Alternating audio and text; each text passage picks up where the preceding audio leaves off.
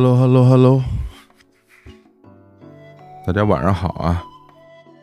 现在的时间是星期六的晚上九点四十，嗯，跟大家聊聊天儿。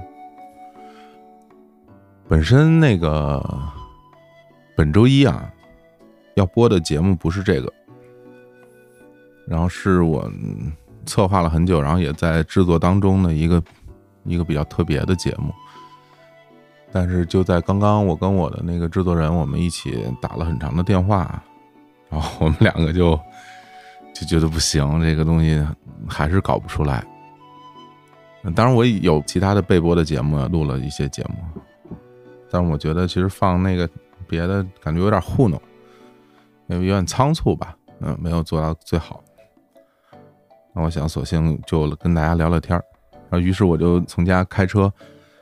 衣服都没换，家里衣服，然后裹着羽绒服，我就到公司录音室，自己一个人，然后跟大家聊一聊。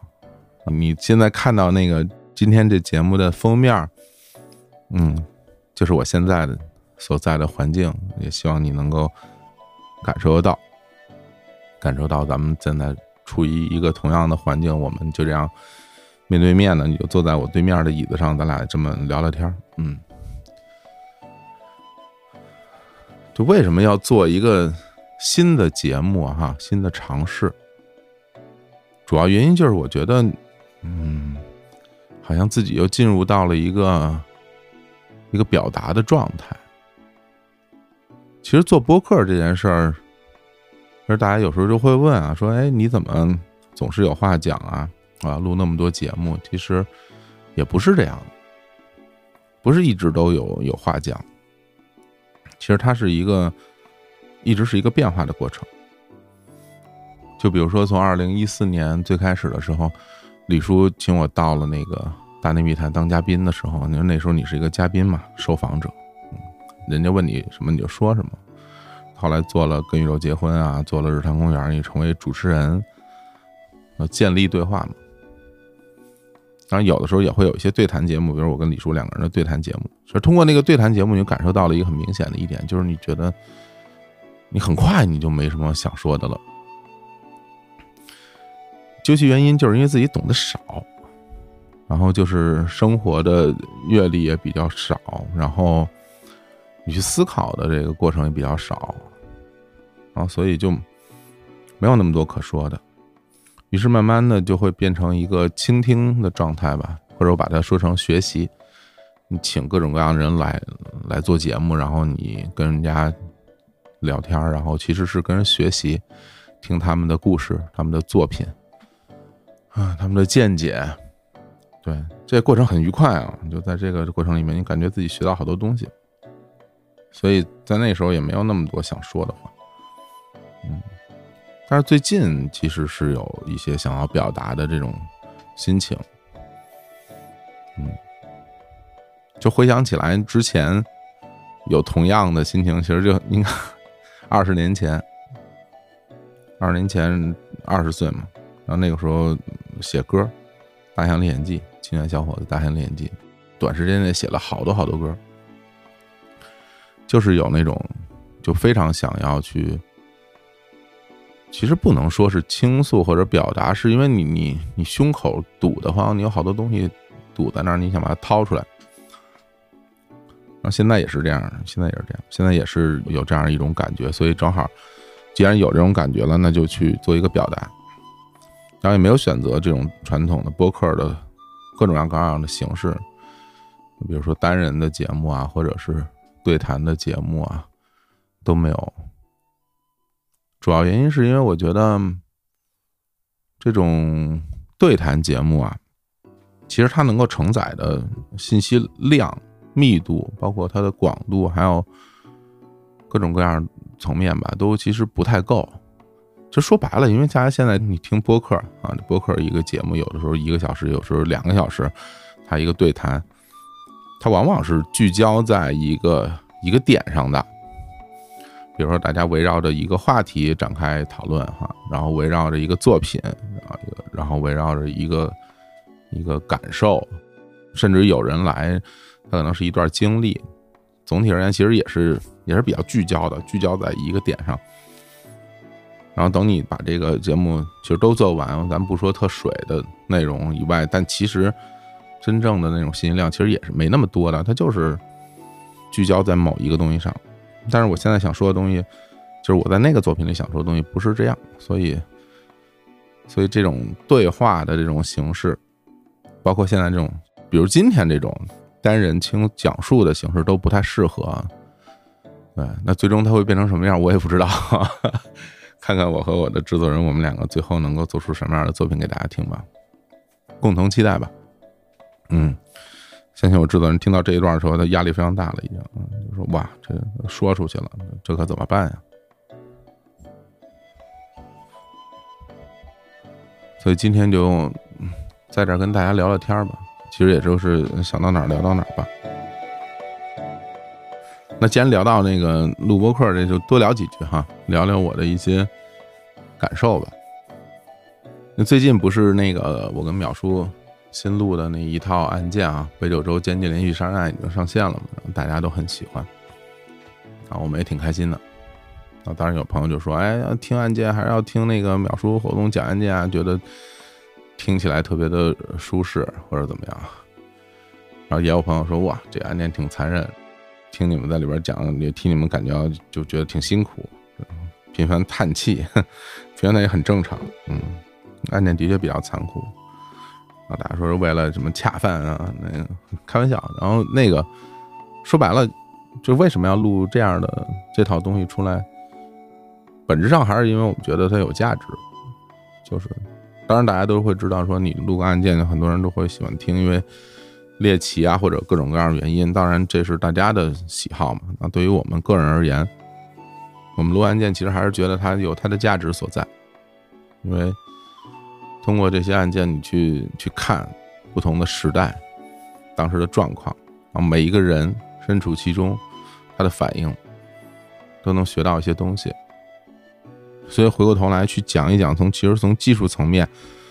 跟大家分享一下，就是录这样的节目，其实对我来说是最，其实是最累的节目。大家有可能觉得那种录案件很轻松啊，就是淼叔说，然后我我我在边上嗯啊的，其实不是这样的。嗯，就有很多人会讲说，哎，这个案子我是不是听过呀？那为什么你会觉得你听过？其实没有听过，因为你看过文字哈。那现在其实这些文字由我们的声音表达出来，你会觉得你看到文字的时候，仿佛。耳边就有声音了，是吧？那你从文字转换成声音的这么一个过程，它其实不单单是转换成了声音，而是转换成了画面，转换成了一幕一幕的戏。我把它称之为戏，就是场景还原。那其实，在这个过程里面，我跟淼叔其实是有很多角色的。我们在这里面构建了很多的角色，他很多时候是一个讲述者，那有时候也是以剧中人的身份出现。那比如我这边的角色就会更多一点，比如我是一个倾听者，就是一个听众，然后案件中的受害者、受害者的家属、凶手、警方、检方，那所有每一个人的角色的出现，其实是你要用每一个人的立场，用他的眼睛来看待这件事情，然后给出你的反应。所以大家如果去仔细去听的话，你能听到其实。很多时候的这些表达，我们的相互的互动，都是站在不同的角色的立场上，来完成这一幕一幕一幕的构建的。然后等到所有的这个案件终审结束了，我们两个就会跳出来，以一个俯瞰的视角、更宽广的视角去看待当时的那个社会的的状态，去看一个人是如何从一个小孩变成最后的凶手。他是怎么一步一步一步走到最后那个样子的？所以其实这个里面，你需要花费大量的精力，然后你要跟随着这个事件，头脑里要有那些画面，然后角色不停切换各种各样的角色，最后呈现出来这样一种收听上纯粹声音上的这种表达。就这个也是我们这么多年一起合作录这样的节目总结出来的一些经验吧。在这儿也可以分享给大家。大家如果感兴趣，就是对录播课 感兴趣，然后对录这样事情感兴趣，你也可以尝试着去去这样做。当然，其实，在其他的很多的那种不同类型的节目里，你也可以去尝试用各种各样的身份去看待这件事情。所以，就说回来，这个东西我们在日常生活中，大家经常会讲一个词叫换位思考。就换位思考，很多时候我觉得其实是被误解了，就是。你经常是换了位，然后自己的思考，其实不能是这样的啊！你要换了位，然后用别人的心情去思考，尽量的用别人的心情去思考。我们当然不能说你一定百分之百的能够用别人的心情眼光去看世界，但是要尽量的去去踩他的那个节奏。所以为什么我们大家有时候觉得，就人跟人之间？相互理解这件事是很难的，因为哪怕你换了位，你也不能用别人的眼光去思考问题，所以就会出现问题。就说如果是我站在你这个角度上，我我可能会这么这么看，也大家不能相互理解。哇，这个人怎么会这么傻，做这样的事儿？其实不单单是我们聊的案件啊，社会中、生活中，亲戚、朋友、同学，有时候你也会有这样的心情。为什么会有？就是因为我们很难真正的去站在。别人的角度，然后用别人的心情去思考，所以就是有时候啊，经常看什么三，啊，这个人三观真正啊，他的三观好正啊。我也经常听到有的朋友夸我啊，小伙老师三观真正啊，其实仅仅是符合你的三观而已嘛，对吧？不见得，不见得，不见得很正的，对，仅仅是因为跟你的三观比较接近，你就会觉得三观比较正，跟你想的不一样，你可能就会觉得。三观不太正，在现在这个时代，移动互联网时代到了现在，大家其实特别容易扎堆儿，有共同的想法、共同的爱好，人很容易就聚在一起，共同发声，然后把自己的壁垒打造的越来越越坚固，很难听得进去别人的声音，这很正常，就是这样。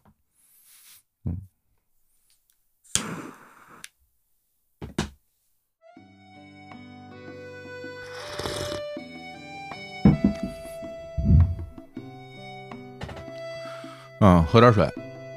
啊，今天我刚泡了一杯茶，是淼叔送给我的那个南方的茉莉花茶，挺有意思的，跟北方的茉莉花茶不太一样。因为北方的茉莉花茶是看不到那个茉莉花的，只有茉莉花的味道，对吧？然后那个他送我这个南方的茉莉花茶，首先茶比较嫩，然后里边那个茉莉花泡开之后是很完整的一朵朵的这种状态，很漂亮，我还挺喜欢的，味道更。更接近茶的原始的味道。北方的茉莉花茶其实它更接近一种茶饮料的味道，我还挺爱喝的。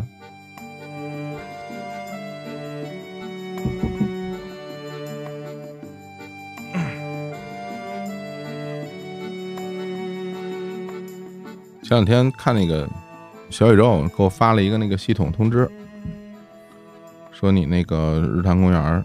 节目订阅三十万呢，我还我还挺感慨的。嗯，现在五百多期节目了，时间就一晃而过。然后最近，因为当然每期节目的评论我都会看了，看看大家都说些什么，聊些什么。然后我也就捋一捋我们现在这些节目都聊了什么样的内容哈。嗯，怎么说呢？其实我我我有一种挺强烈的区隔感，就是因为你看那个小宇宙那个节目哈，就是它首页上不会有一些什么编辑精选啊，然后有有什么各种各样的榜单呐，什么热榜啊，什么锋芒榜啊，什么各种各样的榜单什么的，我有时候也也会看，也会看上面都是什么节目，大家在聊什么样的内容啊，当然很多都是当前比较热点的一些。一些话题，就无论是正在上映的呃电影作品呀，还是现在正在流行的这种科技的新闻呀，比如前之前什么那个叫什么呀，chat chat 什么什么什么那叫什么，我都不会念，什么什么 p g p t 什么，然后还有一些那个讨论很多的这种那种话题，比如什么性别话题呀，什么就这些。然后我回看我们的那个节目里面，好像这些都不涉猎，很少聊这些内容。然后还有这么多朋友，大家还在坚持听我们的节目。那个结果就打开一看，能聊聊什么辽代什么啊这那的，就挺有意思的。嗯，很多人会问，很多人问，就是说啊，你们怎么是故意不追热点吗？还是什么不想聊那些东西啊？还是怎么样？说实话，嗯，我都没有太想过那些东西，我没有太想这些事儿。因为时至今日，其实做节目是比较任性的，这点必须要承认。都是在做一些自己感兴趣的、喜欢的内容。然后，呃，我跟李叔现在我们俩那个分开录音嘛，也比较多。然后他聊聊他喜欢的东西，然后我聊聊我喜欢的东西。然后我们的兴趣点当然会每隔一段时间就变化一点儿啊。像之前小史吐槽啊，聊什么。刀郎与刀郎是吧？聊聊植物啊，聊聊那个历史啊，很多东西。可能就是因为现在做节目，就是想弄什么就弄什么喽。然后喜欢什么样的话题，喜欢什么样的内容，你包括那个嘉宾啊，我们很多的对谈的节目就找嘉宾，然后就找自己喜欢的嘉宾，还挺幸福的，就是不用去跟着。任何人的想法走，尤其我们两个之间也没有，我们也很少去会沟通，什么你想录什么，我想录什么，我们是不是要要补充点什么内容？其实也很少说这些，大家都是在做自己喜欢的东西。所以我发现我在这两年有时候跟朋友聊天，最多说的话题就是，就所谓的回归价值，就是你自己得认同这个东西，你得自己觉得这个是好的。之前跟朋友聊说。啊，也要做博客该怎么做啊？有挺多人问，我往往给出的回答都是你要做你自己喜欢的东西，它才最真实，然后才能够做得更长久，也不会特别辛苦。这个事儿搞得很辛苦，就就太辛苦了。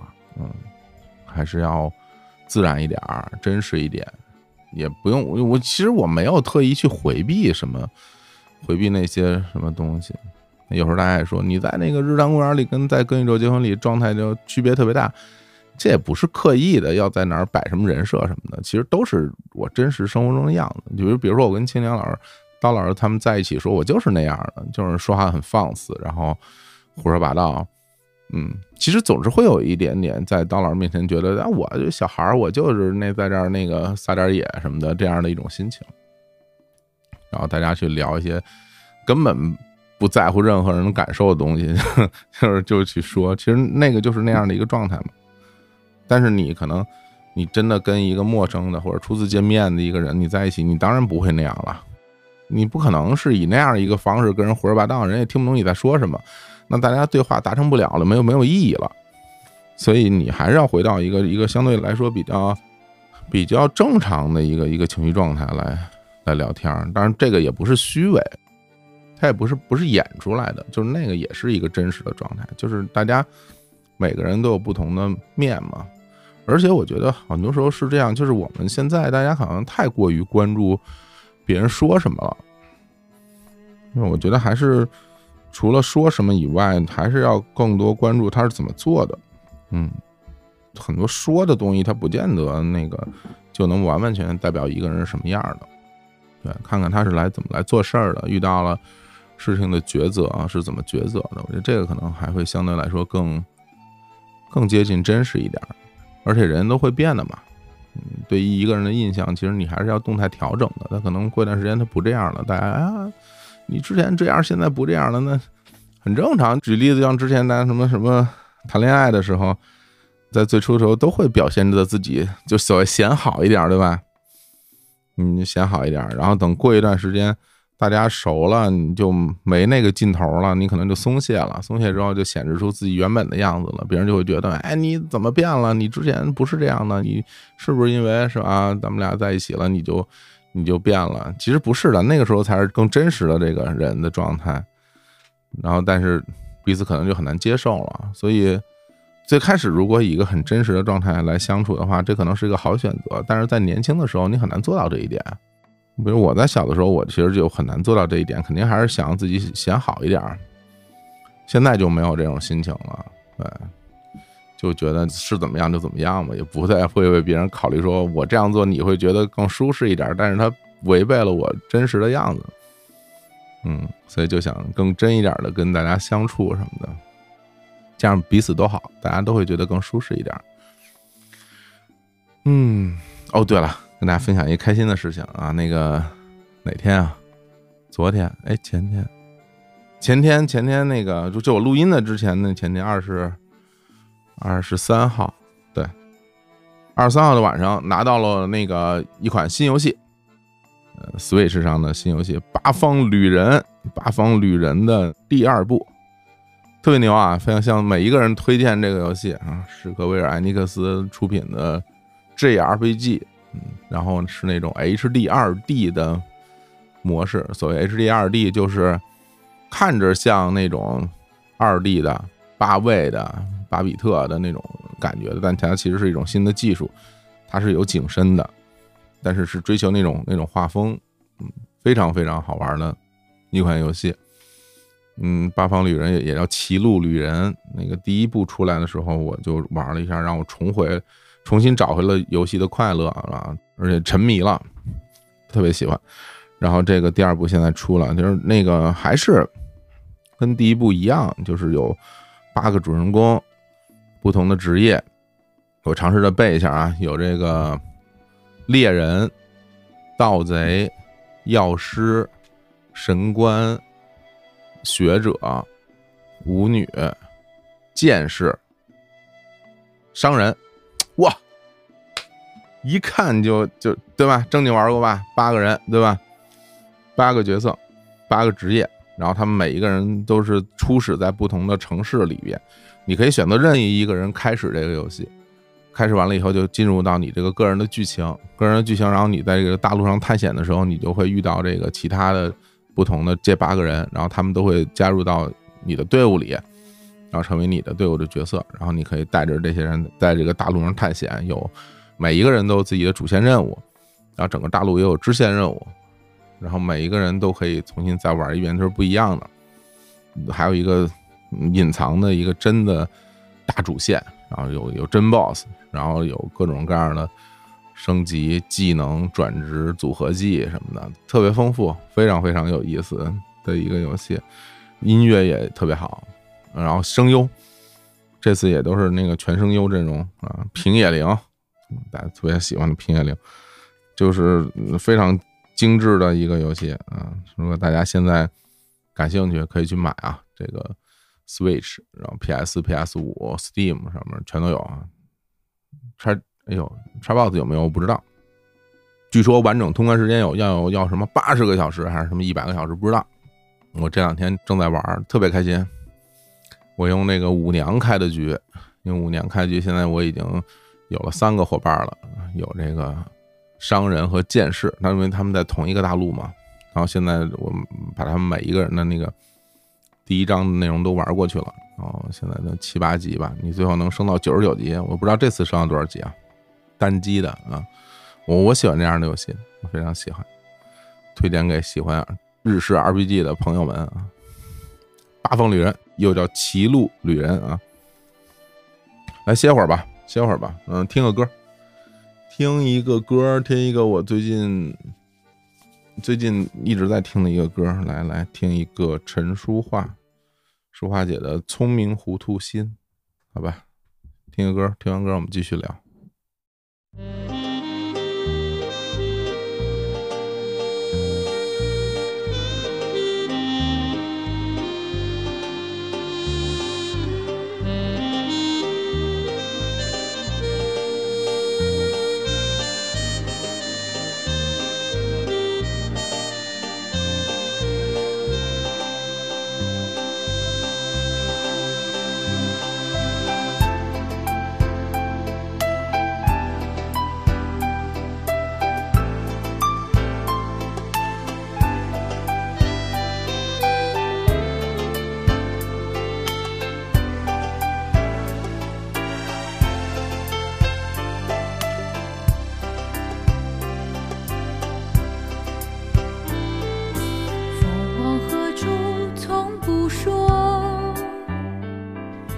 留下空白线索，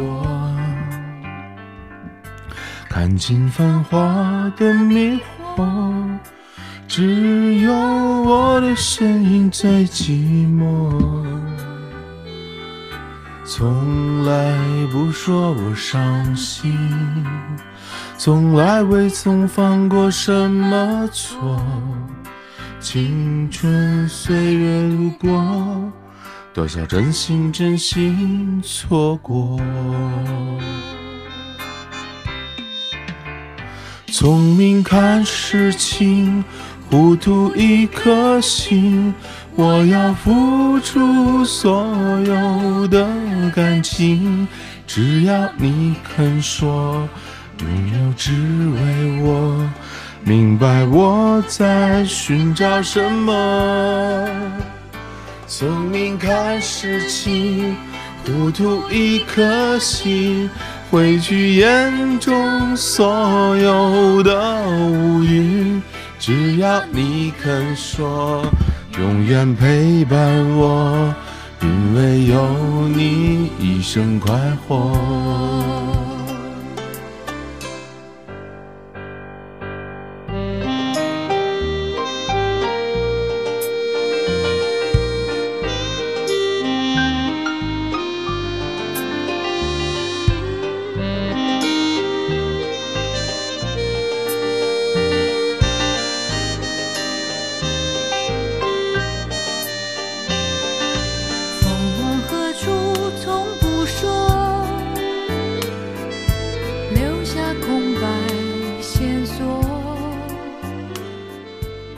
一曲《聪明糊涂心》呐，陈淑华的歌曲送给大家。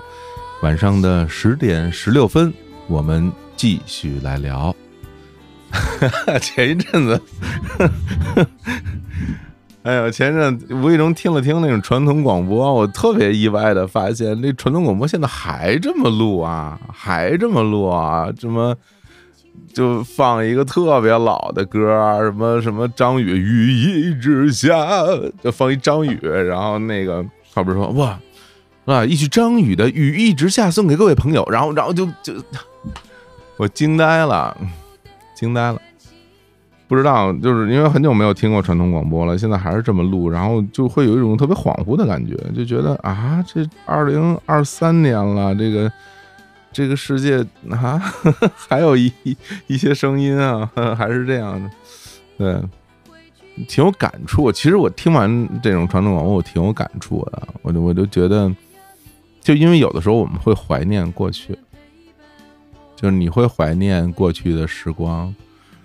然后当你怀念过去的时光的时候，其实你怀念都是过去那些美好的时光，会让你觉得舒适的时光。有很多人怀念上学的时候。我觉得啊，学校的生活多好啊，大家的关系很融洽，然后那个无忧无虑的，或者是怀念过去城市还是原来那个样子的时候啊，那个时候这个地儿原来是什么，那个地儿原来是什么。其实我们在怀念过去的时候，都是怀念过去那些美好的东西。然后你会选择性的遗忘那些不好的东西，比如说你怀念上学的时光的时候，你肯定不会去怀念考试之前的那种紧张。考完试的那种落寞，日复一日的上学，然后你可能要去挤公交车，你要去骑自行车，在腊月寒冬的时候骑着自行车去上学，就冻得耳朵通红，戴着手套，手也非常的冷，更别提有时候会下雪，有时候下雨，刮大风，对吧？你可能不会去怀念那些东西，你可能想的都是那些美好的东西。怀念城市里原来的样子的时候，也是啊，这个城市原来有什么什么，这儿原来有那些吃的，但是其实你已经忘记了，那个时候没有现在生活的这种便利，买什么东西别人给送到家门口，你再着急，你有闪送同城的这种快递，很快就就送过来。生活的内容已经变了，然后大家在享受这些便利的同时，可能就会怀念那些过去那些很微小的那好的东西，都是这样的，我觉得都是这样的。我记得我当年特别明显的感受，因为我北京、上海两地生活嘛。我上大学在，我在上海，我一到了上海，我就会想念北京。到了上海，我就会觉得啊，北京这个也好，那个也好，有很多喜欢的东西，然后那些熟悉的感觉，就很想回家。然后当你回到北京的那一刻，你就会发现没有你想象那么好。很快你就会厌烦，你就会厌烦，你就觉得哇，本来想的挺好的，这儿怎么这样啊什么的，满大街连个便利店都没有，是吧？然后很多虚头巴脑的人，非常吵闹的城市。然后你又想着我，我又想回到上海，你去上海那些干净舒适的街道，那便利的生活，人与人之间那种有距离感的冷漠，给你带来的那种。独处的舒适感，漂亮的城市绿地，然后你会想念，你会想念这些东西，又很想又回到上海。然后当你回到上海那一刻，你又会觉得啊，这儿的人说话办事怎么都这样啊？大家的那种虚伪，我指的虚伪是那种标杆性的东西。其实上海它是有一个很明显的一个城市特色，就是大家都会去。想让自己显好，努力让自己显得非常优美，嗯，在这个过程里面，你就会看到很多人的努力，隐藏在优美背后的那种努力，对，一种不真实的表演式的这种生活状态。当然也有城市里边的这种吵闹，都会有。有时候你回到家乡一样，家乡的那种人与人之间的这种相互的比较啊，就是各种各样的东西，你都会觉得。都没有想象的那么好，我觉得这个就是人之常情，大家就是这样，这样在思考问题，在生活的。有现在二零二三年的二月份，你还能够很清晰的想起来之前的很多日子的那种心情吗？反正至少我好多事儿我不主动提，我就已经把它忘掉了。人在面临很痛苦的回忆的时候，你就会有选择性遗忘的这种东西。包括我在刚刚辞职，然后开始自己做事儿的那些年，发生了很多东西，我都我都不记得了，是很艰苦的。但是你会忘掉它，你最终你脑子里边走过的那些东西，它其实还是那些相对来说好一点的东西。所以这可能是支撑大家生活下去的一个基因里的东西吧。你如果每天都想着那些很痛苦的东西，你生活会变得很困难，也很难继续。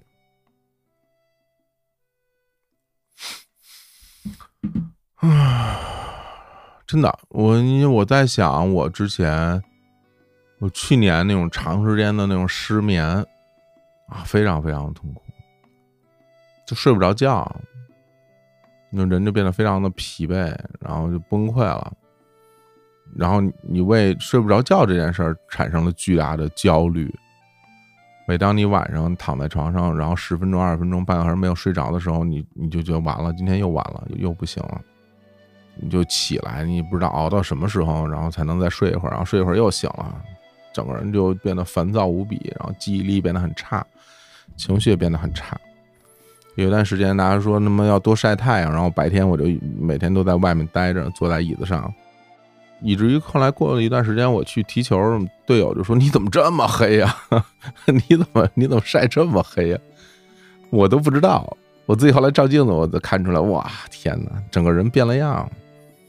对，我觉得不单单是晒黑了，整个人的那个神情、神态、五官什么的都都不太一样。好在好在过去了，就是忽然之间来了，忽然之间又走了，三四个月的时间。你当然现在也没有说真的就是一觉睡到天亮这种情况，几乎也没有。但至少你可以，你可以入睡，然后夜里可能醒个一两次，然后第二天六七点钟起来，我觉得还好歹还能维持一个正常的生活状态。你不会有那种很严重的这种精神上和这种整个的身体的反应，我就就觉得已经挺好了。说实话，我觉得我自己可能已经慢慢接受了这样的一个状态，就是你，你可能就是要经历这种东西。你到了这个年纪，你的身体的变化，你的骨骼、肌肉、荷尔蒙的分泌，所有东西都都有变化了。不再像原来似的了，你可能要去重新接受一个新的自己，先接受新的自己的身体状态，再接受自己新的精神状态，然后再达到某种平衡。你说这就很像，我觉得就是，就是大家对于生活是有一个是有惯性的，是有一个惯性的认知的。就比如说，我出生在八十年代，然后当我小孩的时候，其实就很快就是到九零年代了嘛。那能那个时候生活是一直在变好的，对吧？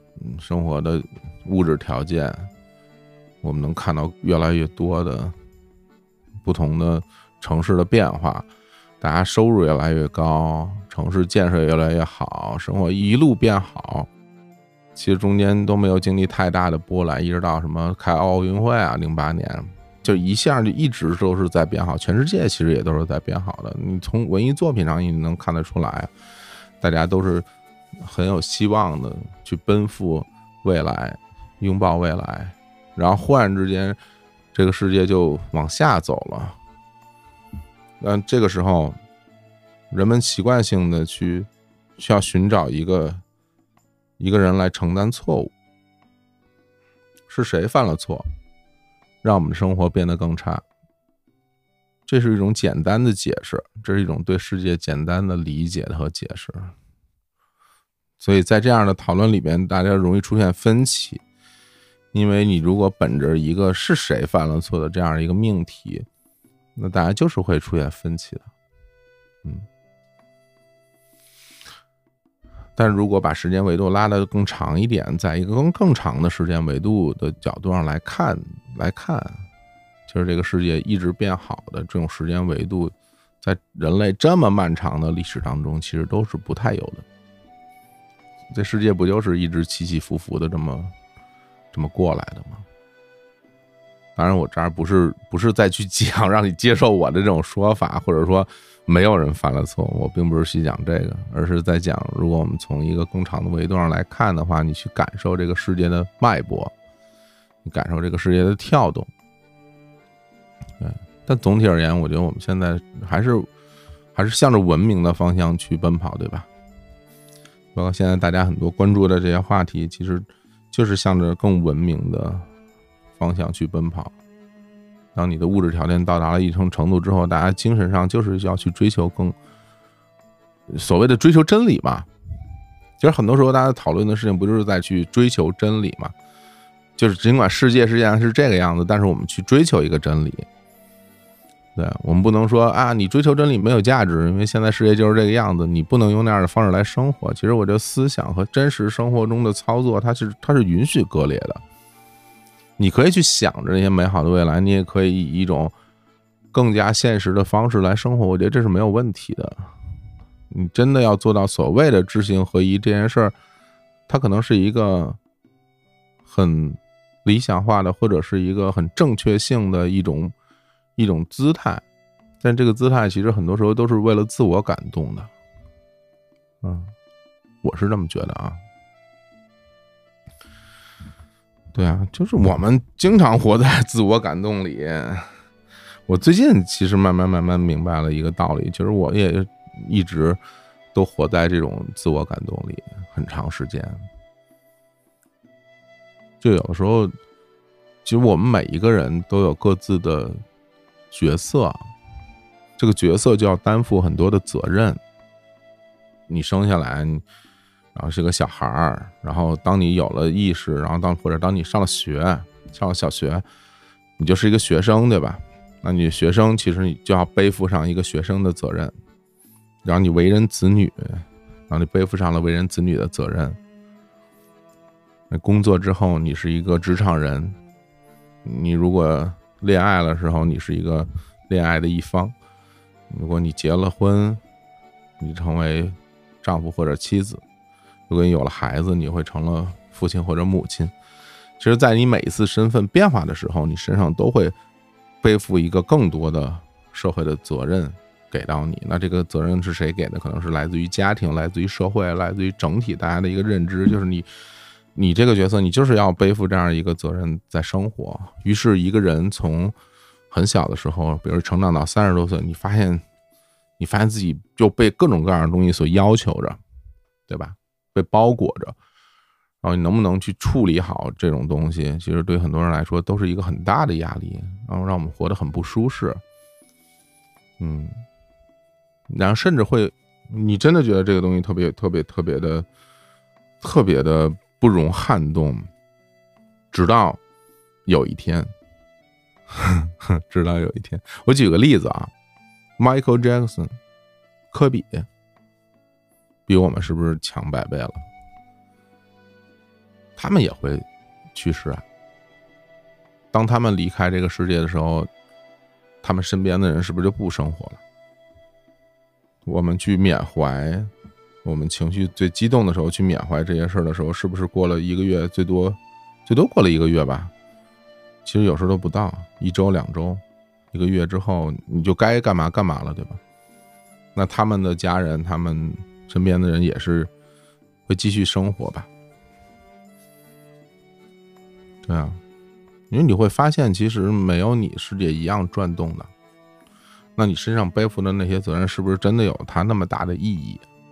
有的时候，身边人就会跟你讲嘛，你应该做这个，你应该做那个，你是一个什么什么什么样的角色，你就应该做这样的事情，就好像没有你去承担这些责任，这个这世界就完了，你家庭就崩溃了。其实远不至于，有的时候我们自己都信了。嗯，其实远不至于，就好比。日坛公园这个节目，你可能现在有的朋友会觉得哇，这个节目陪伴了我很长时间，对我来说非常有意义的。那如果哪天不更了，那那就不更了。你你还是要生活的，对吧？一样的，回归到个人都是一样的。有时候太看重这些责任感，就会有点自作多情了。嗯，我觉得活得很沉重。其实现在我也发现，就是很多朋友他也察觉到了这点吧。就是我们所谓的，就是卸下身上的很多的包袱，然后去让自己。我觉得其实卸下身上的包袱，不是说你就甩手不管了，或者说无所谓了，这东西爱怎么着怎么着了，不是这样的，而是以一种更加真实的姿态去生活。对，因为你你被很多东西要求的时候，其实你是被归宿出一个一个样子，归宿出一个样子，就是它不是真实的自己，你做了很多自己不想做的事情，然后别人。也多多少少能感觉得出来，你这事儿不是特别想做的，但是大家就是在这种这种状态下去共同的生活，达成了某种平衡，达成了某种情绪稳定、表面的平和，然后做一切这些事情，其实都是需要力气的。当你的力气够的时候，你可以去消化所有的这些。你需要去做梳理每天要做的事情，然后消化那些负面的情绪，你去消化很多东西。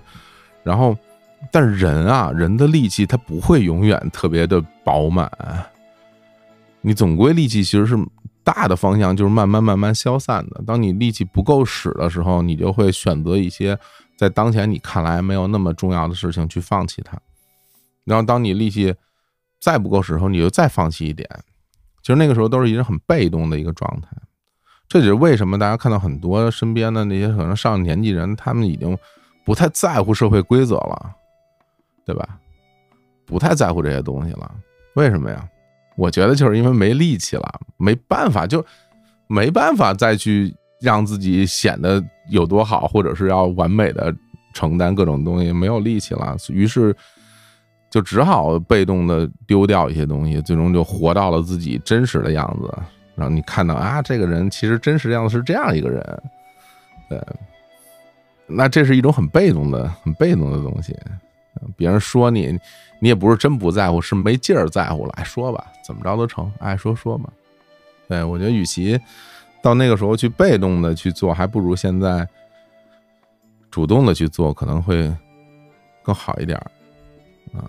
你可能能够舒适的生活的时间会更长一点，就大家不其实都是想要更更舒适的生活嘛，寻求一种所谓的就是，无论是你追求自己的工作啊，追求自己的生活的地方啊，各种各样的，其实都是想去追求舒适生活。但往往我们听到很多人都会说：“那我也没有办法呀，这个事儿这个我得弄啊，这个事儿那个我得弄啊。”很多时候用这个东西来来说服自己，我也没有办法呀。就是当当你你试一下，你你试一下，你试一下，对吧？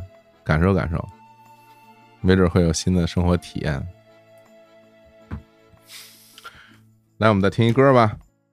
听一个《收留》，来自童安格的歌曲《收留》。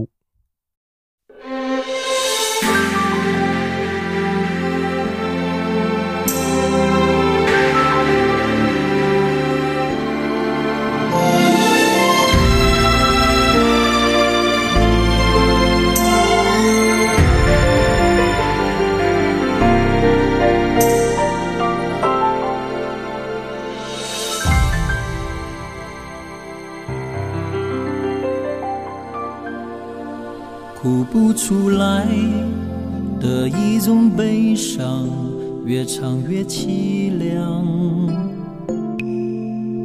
看过感情，为什么还是觉得不够坚强？在路两端，我和你带着不快乐互相遥望。让日子漫长，人心是疯狂，却又不能放。说不出来的一种失望，越忍越沮丧。经过感情，为什么还是让人一场再场？敬你一杯，说好了，从现在开始学会原谅。谁曾经受伤，谁会被遗忘，再也不要想。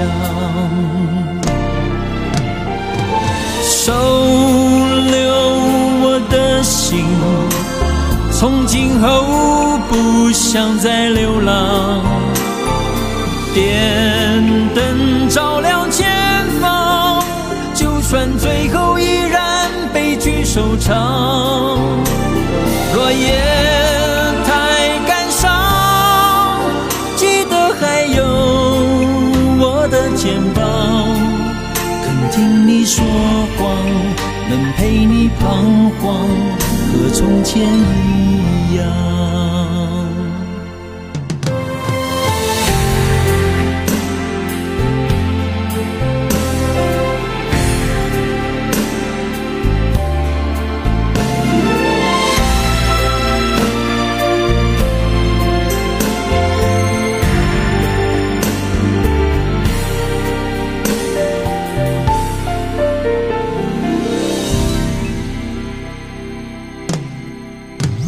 说不出来的一种失望，越忍越沮丧。哭不出来的一种悲伤，越藏越凄凉。看过感情，为什么还是觉得不够坚强？在路两端，我和你带着不快乐互相遥望，让日子漫长，任心事疯狂。却又不能放啊！好歌啊，我非常喜欢啊，非常喜欢童安格。后来他又出了那个一些新歌，然后可能很多人都没有听过了。然后有一张专辑可以分享给大家，是哎呦，这都是二零二零零三年的专辑了，叫做《青春手卷》。嗯，在《青春手卷》里边有很多他和李宗盛大哥一起合作的作品，就包括《缺席》呀、《青春手卷》呀，什么这些歌，非常好听的一张专辑。嗯，然后是由李宗盛担任整张专辑的这个制作人啊、音乐总监什么的，我非常喜欢。大家如果感兴趣，也可以拿来去听一听。其实现在听歌的时间是越来越少了，我不知道大家现在是什么样子哈。我已经很久没有一种一种心情吧，完整的去听一张专辑，就坐在一个什么地方，然后就只做这一件事儿的这种生活场景，其实越来越少了。可能就是因为时代变了，或者现在的这些歌我也没有那么喜欢了。我有时候去怀疑自己，我就会去想，是不是因为我自己，呃，老了，然后接受不了新的事物了。当然，我觉得应该就是，虽然我不愿意承认，但我觉得应该就是，应该就是，应该就是老了。我小的时候看四十多岁的人，那肯定是一个已经非常非常年长的人了。比如我是一个高中生的时候，我去看一个四十多岁的人，我觉得肯定是一个非常年长的人了，很老气的一个人。那他喜欢的东西啊。说的话，然后他穿着打扮啊，行为举止啊，包括他的思想啊，肯定都觉得哇，你们这些都是非常陈旧的了。然后时至今日，我自己成了一个四十来岁的人，尽管我不愿意承认这一点，而且我在内心角度，我我没有觉得自己是一个老气横秋的人，但是我觉得多多少少都会有。嗯，你说现在其实也就就 大家有时候聊天说起来就是。就人会越来越毒，人就越来越毒。你不愿意去认识新的人，然后不愿意去人多的地方，哎，不愿意参与一些有陌生人的聚会或者是吃饭什么的，从内心角度都是排斥的，不愿意去做这些事情。那那你说这不是老了又是什么呢？所以也不知道我们。好像因为据我所知，我们的听众里面也有很年轻的朋友啊，也不知道大家听到我们说话聊天啊是一种什么样的心情。嗯，你你也不用告诉我，你也你也不用告诉我，我比较脆弱啊。但是我觉得有一个好处是说，当你越到现在这个状态的时候，你可能越能了解到真实的自己是一个什么样的人，你真的喜欢什么，你真的是一个什么样的人。就比如说，你问我是不是真的喜欢音乐，我觉得可能都说不上。对，那我真的喜欢什么？喜欢足球，我是真的喜欢。然后录播客，我还挺喜欢的。嗯，然后也是一个挺封闭的人，不太愿意去见很多朋友。其实这么多年，真的和就所谓同行在一起的时间都很少。有的人喜欢。见各种各样的人，然后去搜搜什么的，然后我就就很不愿意，就是经常就是大家 叫也也不出去，然后后来发现没有什么人叫，哎，没有那么合群儿，嗯，反正就自己活自己一个舒适吧。因为最近，尤其是这些年这几年，大家可能经历了一些事情以后，可能更要去寻找一些自己真实想要的东西。你会发现前两年不是。逃离北上广，然后这两年又跑大理哈，然后有好多人就各种各样的方式去寻找自己的生活，因为的确，比如现在各行各业，大家生活其实都挺困难的。就我身边，我亲眼见到过的就是自己的自己的事儿可能就不太行了，然后要去寻找一个新的事情做，然后尤其是像我们这代人这个年纪的人。你现在再去做一个新的事情，其实是很困难的。大家再去想，我之前那个我父母那一代人，他们去下岗的时候再就业，然后他们其实都已经是三十大几、四十来岁的人，其实把你再重新推到社会上，其实是很困难的一个局面。你也不知道该去做什么，很多人就只好去摆摆摊儿什么的。但你摆摊儿的过程里面，又会遭到很多的限制，然后于是生活就感觉就被逼到走投无路了嘛。那现在去反映那个时期的很多作品，我们也能看得到，尤其是所谓的东北文艺复兴啊，是吧？你能看得到里面作品，包括呃内蒙的那一批导演啊，他们讲述的很多的故事，其实也都是有那个时候的色彩。其实那都是我们这代人童年的记忆。然后随着自己年纪大了，慢慢能够理解到当时的情况，理解到当时父母的所处的处境。然后把它实体化，无论是用文字啊、画面啊各种各样的方式去展现出来，去记录、去重现自己当年的这些生活。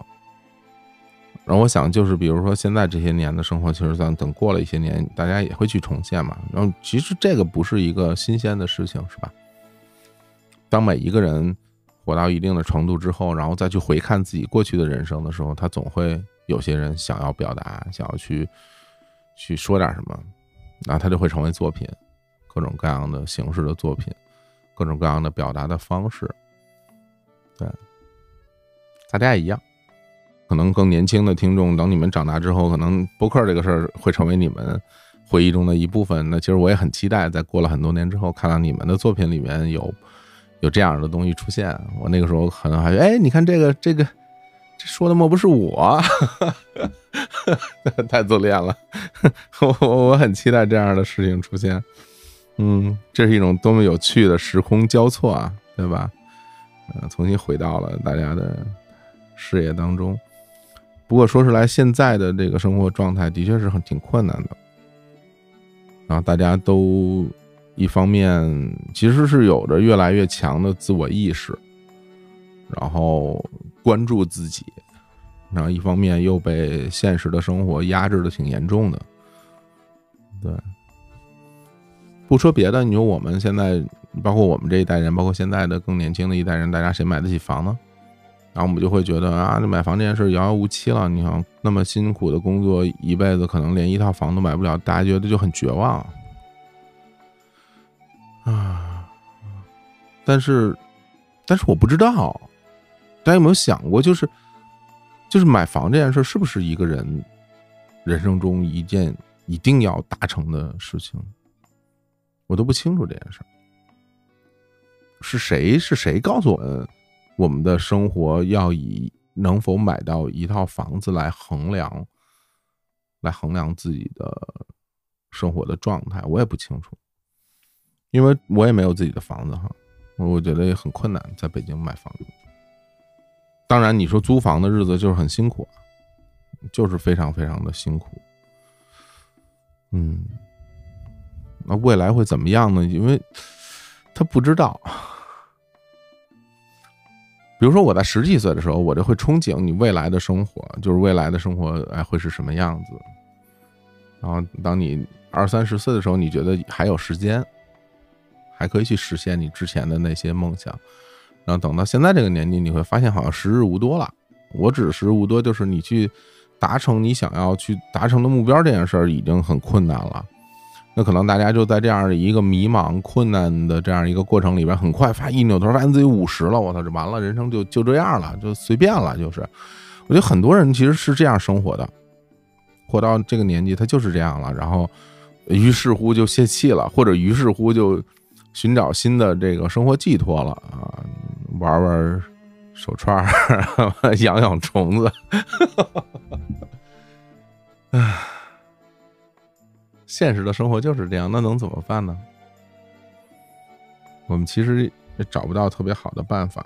如果你往好的方向去想的话，就是可能我没有经历过特别严重的天灾，然后没有经历过战争，可能是，可能是从历史的维度来讲是挺幸运的，对吧？因为你从历史的维度来讲的话，经历过天灾、经历过战争的人其实是挺多的。大家如果回看那，你们大家就去看一看。就是这个世界上不存在战争的时期是不多的。我们生活在一个没有经历过战争的这么几十年的光景里面，其实是很幸运的一件事儿。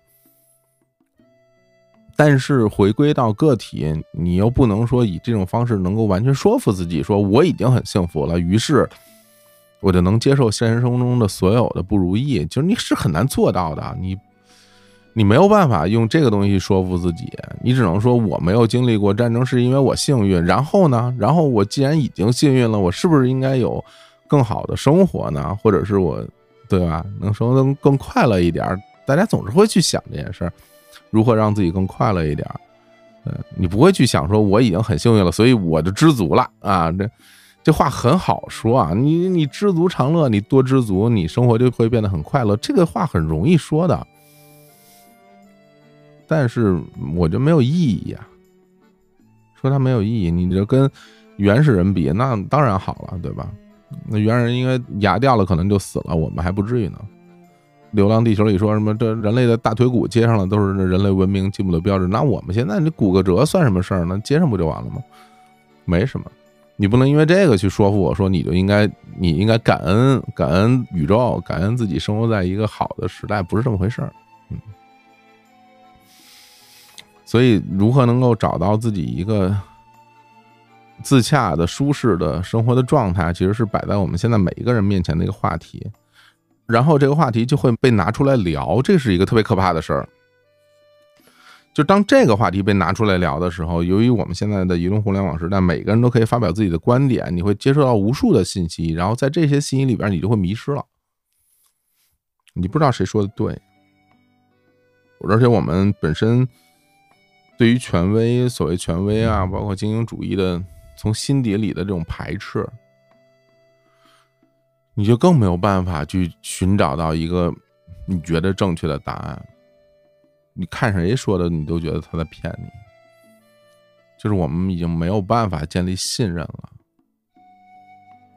这个事儿其实非常非常的可怕。我们没有办法建立信任了，我们甚至于在当前这个时代，连身边的人都没有办法建立信任了。跟自己的父母、自己的情侣、家庭成员之间就能建立百分之百的信任吗？其实是很困难的。我们不断的接收到很多的新的信息，然后不断的去剖析自己，学习成长，然后你就会不断的丧失信任，最终就是自己都很难信任自己了，然后这事儿就没法办了，就走进一个死局了，谁也帮不了谁，我觉得，谁谁，现在这个局面就是谁也帮不到谁了，未来会走到哪里去？只能听天由命了，各位，各位老师，只能听天由命了。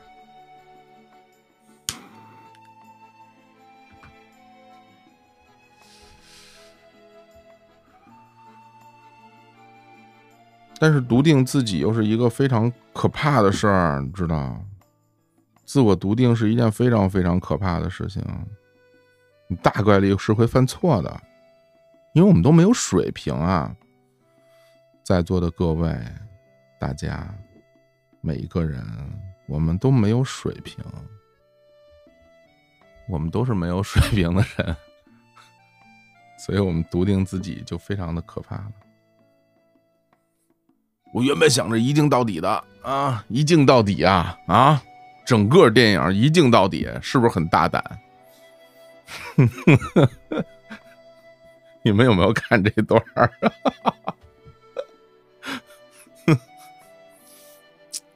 您感兴趣可以上网去搜搜啊，国师张艺谋老师的那个一镜到底这一段，然后在 B 站有很多很多的版本。其实大家在开心之余，你就你可以去想一想，对吧？我们每一个人自我笃定的时候是一个什么样的状态，是非常非常可怕的。哎呀，都是奔着一镜到底，我们大家的生活都是奔着一镜到底的方式去准备的，对吧？我看有很多人改，我我当时。我当时就是想着全款买房的，是不是很大胆？全款买房。我当时一直想的是考上清华，是不是很大胆？